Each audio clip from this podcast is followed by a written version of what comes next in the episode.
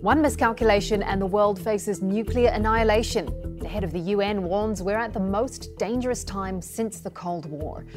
Nuclear armed nations are calling for disarmament, but do they have the will to eliminate nuclear weapons? I'm Kim Vinnell, and you're listening to the Inside Story podcast, where we dissect, analyse, and help define major global stories. Let's bring in our guests in Vienna. Robert Kelley, a distinguished fellow at the Stockholm International Peace Research Institute.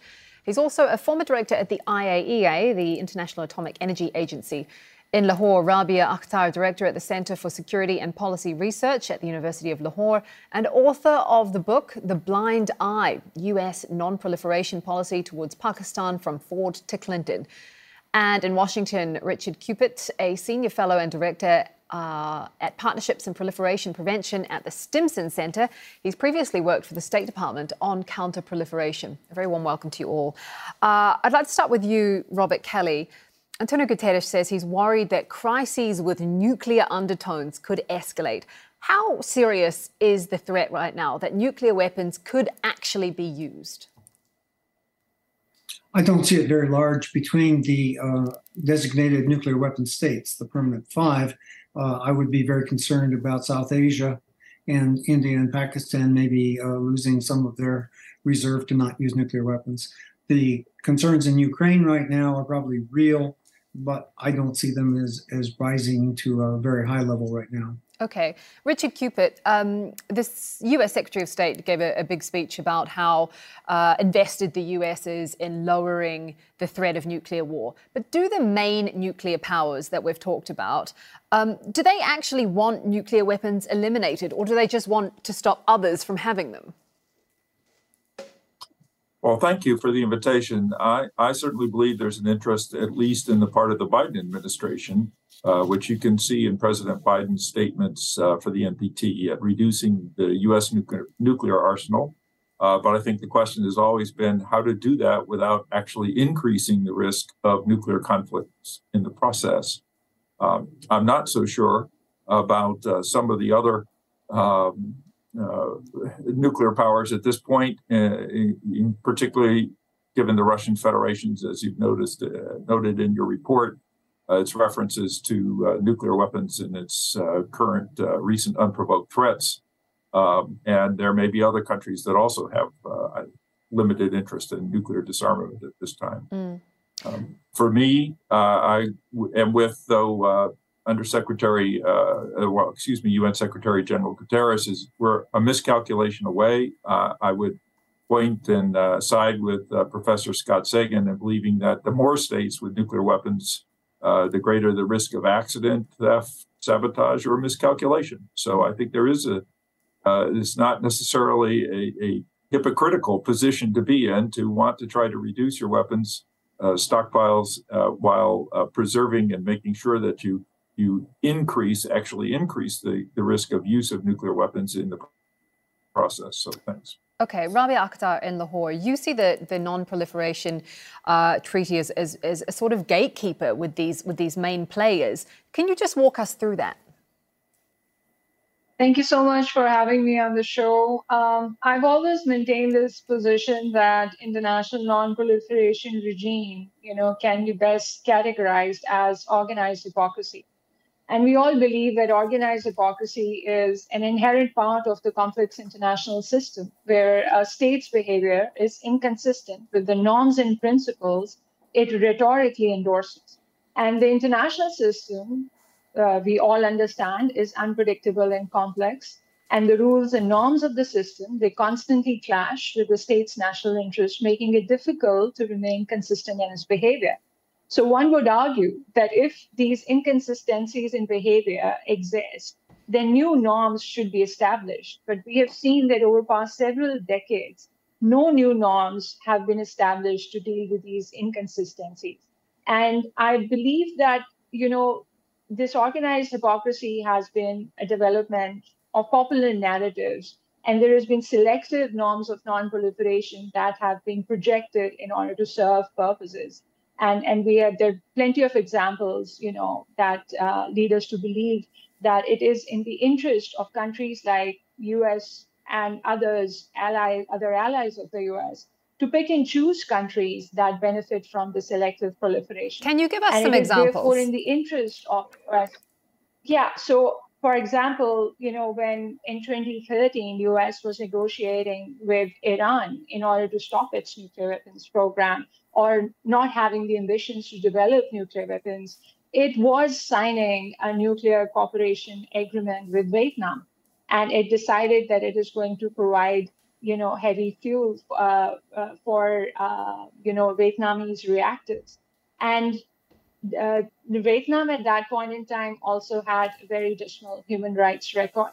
There was no regime for nuclear security in place, yet this selective case of proliferation was happening while on the other hand, Iran was denied the same. Mm. I want to throw it over to Robert Kelley um, to get your take on that. Is, is, this organised hypocrisy by some of those main powers? I'm thinking about AUKUS, the, the deal between the US, Australia, and the UK to let Australia get nuclear powered submarines, which China, which China is obviously very concerned about. Um, you know, is, is there some hypocrisy going on? There's major hypocrisy there. And I think giving this over to lawyers and accountants has shown they're easy to get the wrong end of the stick. Uh, the problem right now is that Australia has six small diesel submarines that they use for coastal defense. And somewhere they, the French offered them replacements for those same machines. What has happened is the US and the UK waded in, stabbed the French in the back, and convinced the Australians that they need eight nuclear submarines that are capable of launching uh, uh, uh, missiles at the Chinese mainland from the South China Sea. That's the big problem. They're not nuclear missiles they want to launch, but land attack missiles. It, it, Australia has turned its entire program upside down from coastal defense to attacking China. And if you don't think that's going to cause problems, just watch what's mm. happening with China. Mm. They, they see it as a major threat. And, uh, and to the earlier comment, I would like to say that Russia has made some very threatening comments Donald Trump made the same comments about his red button a couple of years ago and the hell that he would rain down on North Korea. So a lot of people can make big talk, but let's see if they really mean it. Just before we move on, um, Mr. Kelley, from you, you, you talked there about you know Russia uh, I guess it's been accused of, of nuclear saber rattling. But then, uh, at the beginning of this um, of this conference, these talks happening, uh, President Putin wrote, "We proceed from the fact that there can be no winners in a nuclear war, and it should be it should never be unleashed." So, is that really nuclear saber rattling, or is, Russia opening up the door for discussions? I think what we're missing here is there are several different um, scenarios we should be looking at. There's the bilateral problem between mostly the Americans and the Russians who've dealt with it for decades with arms control. And then there are larger issues of the PERM 5, and there are larger issues yet of the PERM 5 plus the states that have nuclear weapons but are not part of the um, NPT. Uh, where you put North Korea in that is, is, difficult to say. So I, I think what we're thinking here is the bilateral issue between Russia and uh, the United States, yeah, there there is danger there, but that and it's complicated by NATO, of course, because the other NATO members are nuclear umbrella states. But that I think is where we might be concentrating right now. Mm. Richard Cupitt uh, in Washington D.C. How has the war in Ukraine changed the calculation around warfare and around uh, nuclear weapons and around nuclear deterrence? Well, I, I think that's uh, the impact is is still to be determined, but uh, the immediate uh, situation is uh, I think it's hardened some positions in terms of uh, those who are supporting the ban treaty, for example. Um, but at the same time, it has moved some other states that uh, had not been in, in prior in prior years supportive of, um, let's say, an extended nuclear umbrella, mainly Sweden and Finland, uh, towards uh, NATO, uh, which I think Russia did not really uh, uh, in, anticipate or, or hope would happen as a result of the second invasion of Ukraine. So I, I certainly think it does have some additional impacts. We personally, having worked at the United Nations as well as State Department, I would have it. I think it's going to be very difficult uh, for U.S. diplomats to trust uh, their counterparts on the other side, given what's been said. Um, and uh, in, in, addition, I think uh, uh, I think another thing that's another development is though there may be some more serious discussion of the safety and security of nuclear power plants, uh, which, uh, given the what's happened in Ukraine, but in, and the seven pillars uh, idea that's been endorsed by the Board of Governors uh, that came from um, Director General Grossi, I think those that that's a that's a discussion that needs to be um, moved to the forefront because uh, we're especially as we see uh, an increase in interest in nuclear power around the world in, uh, in order to address some of the issues related to climate change. Mm. Um, I want to come back to you, uh, Rabia Akhtar, uh, to talk a little bit more about this idea of hi- hypocrisy. Because when we talk about the main nuclear powers, the US, UK, Russia, China, France, what about the other suspected nuclear powers, Israel, India, Pakistan? Why is it uh, okay for them, I guess, US allies, to, to have these weapons, but not their adversaries, say Iran? I think it's a great question. And it's also, uh, you know, to deal with the gatekeeping and the kind of power they have uh, by dividing the world into haves and have nots. And even, you know, with Israel, India, and Pakistan that are outside the NPT and have nuclear weapons are considered to be illegitimate nuclear weapon states. They are called nuclear armed states or nuclear possessor states, but not nuclear weapon states. Uh, so even with the lexicon, you know, you try to control uh, power and to what it means to these countries. Um, I believe that you know uh, countries like Israel, for example, there's hardly any conference that I have attended on nuclear weapons in which uh, you know Israel is invisible. Nobody talks about Israel's nuclear weapons. Nobody talks about uh, you know what is stopping Middle East from achieving a nuclear weapon-free zone. Well, all the other countries are on board except for Israel, and United States is backing it. Uh, and also with this uh, idea that you know one country possessing nuclear weapon uh, has a different sense of rationality uh, as compared to the P5 who have nuclear weapons, as if you know they will be more rational with their use of nuclear weapons and these illegitimate countries outside the club will be irrational. Where do you think that stems from? Where do you think that stems from? This idea that you know the P5 would take rational decisions, uh, and you know other nations would not. Where does that come from? So it has always been, uh, you know, a part of the broader security studies, strategic studies literature, where you know United States being the first country to acquire it generated this narrative that you know uh, we are the ones more responsible with nuclear weapons, and any other new state, you know, is, is not going to be responsible. So this whole idea about nuclear responsibility somehow has been engineered. And now, you know, over a period of decades, it has come to this blame game sort of a thing with respect to nuclear weapons and responsibility uh, that you know I think it needs a new narrative. It needs it needs new uh, generation to take this forward and question as to how are you most responsible when you are the ones who the only country in this world uh, who have used nuclear weapons only country in the world who has had more number of accidents leading uh, if those accidents you know actually uh, detonated you know uh, the world would have seen those you know weapons detonated. Uh, you have had decades of nuclear learning and these new nuclear countries have looked at you and your accidents in the history of it and have learned that you know what is not to be done and are more uh, you know responsible with their nuclear safety and security regime. Mm-hmm. yet we are the ones you know who are pointed fingers at. I, I think all of this needs to be questioned and continuously being questioned that one rationality, you know, is, is not superior to the others. You sure. know, I just want to I want to pass it over to Robert Kelley. Was there something you wanted to add add to that? I think first the first reason that one believes that um, uh, there's some rationality in the weapons possessing states is about 75 years of restraint and not using them. If we look at the inter, uh, the introduction that you gave, someone said the uh, large countries are down about 3,000 weapons. I think they're more like 30,000 weapons have been removed from the Russian and American stockpiles. And if we look at what countries are growing their stockpiles today, the largest growth is in Pakistan. Pakistan will surpass uh, the United Kingdom and France fairly soon in being uh, about the fourth largest weapons state, no matter what kind of a label you put on them.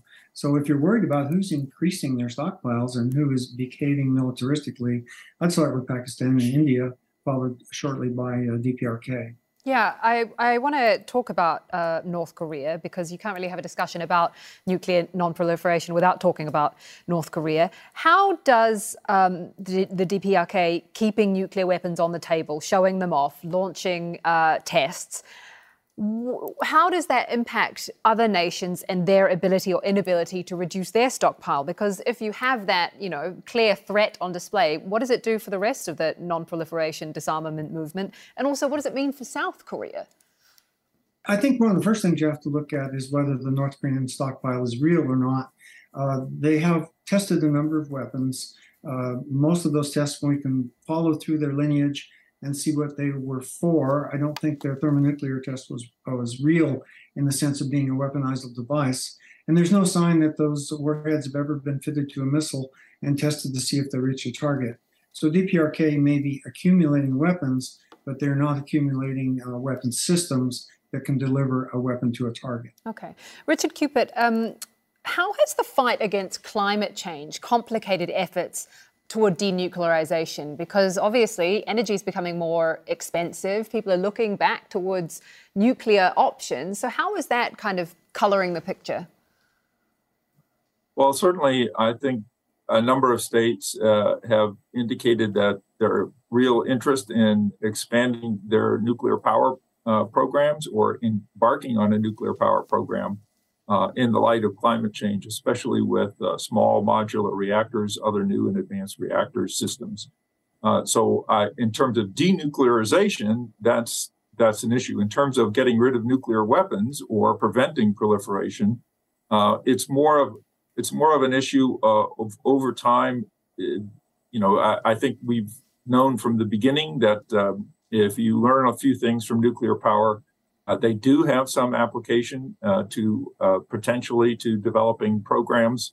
Uh, so the, the issue has always been uh, how do we uh, promote the peaceful uses, including nuclear power of nuclear energy, while restraining the any idea of moving towards a weapon system, and that's largely through safeguards, is what we and comprehensive safeguards agreements, which is what the IAEA and the United and international community has relied on in the past.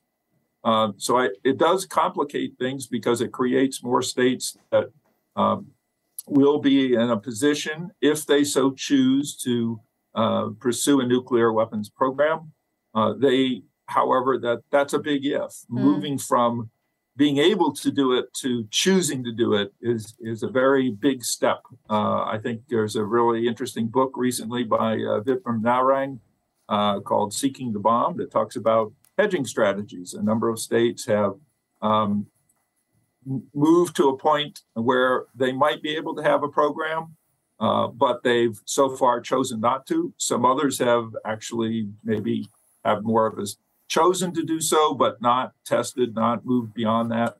So there's there's a range of strategies related here, but I think the most important one is for states to be able to enjoy the peaceful uses of nuclear uh, mm-hmm. nuclear energy and nuclear technologies, but making sure that they don't choose to pursue a nuclear weapons program. Sure. Okay, we're coming. Uh, that is, I would note, I just important need to, part of our nuclear cooperation agreements is yeah. to push that. I hear peaceful it. I, uses. I hear what you're saying. We're coming to the end of the program. We've got about 45 seconds left, so it's a very quick question uh, to you, Rabia Akhtar. Is the promise of nuclear non-proliferation essentially unfair because it keeps the power in the hands of those countries that can exploit them. I think we have much to be grateful for uh, to the NPT that it has kept the numbers low. But I do believe that this bargain is unfair. And even with this current RevCon, you would see that Russia uh, and the threats that it has made is going to dominate. And it's again going to come back to that circular argument that you can't disarm, P5 cannot disarm because there is not broader peace and international security. If you would just allow me a couple of seconds to, you know, I, I'd raise my hand uh, to make uh, to make a comment about South Asia being the nuclear flashpoint, and both of my panelists have, you know, referred to it. Uh, 2019 Pulwama Balakot crisis between India and Pakistan, crisis termination squarely rested with Pakistan, which did not use in nuclear N word in the entire crisis. And the whole literature coming out from the West says that Pakistan will be the one to use nuclear weapon. So I think there is a change of narrative that needs to be brought about. Uh, we appreciate non-use coming from the West, but they don't squarely have the ownership of non-use. New countries like India, Pakistan, you know, have restrained uh, from using nuclear weapons, and through several crises, there's, a, there's much evidence to it. Okay, we will have to leave it there for time. Thank you uh, very much to all of our guests, Robert Kelley, Rabia Akhtar, and Richard Cupitt. That's it for the Inside Story podcast. This episode was produced by Calvin Ng, Kara Legg, Fungi Nguyen, and Jimmy Getahoon. Studio sound was by Alvaro Galan. The program was edited by Vishnu Sheila, Lynn Nguyen, and Joe DeFrias. Be sure to subscribe to the Inside Story podcast to catch every episode. Thank you so much for listening. We'll be back again on Wednesday.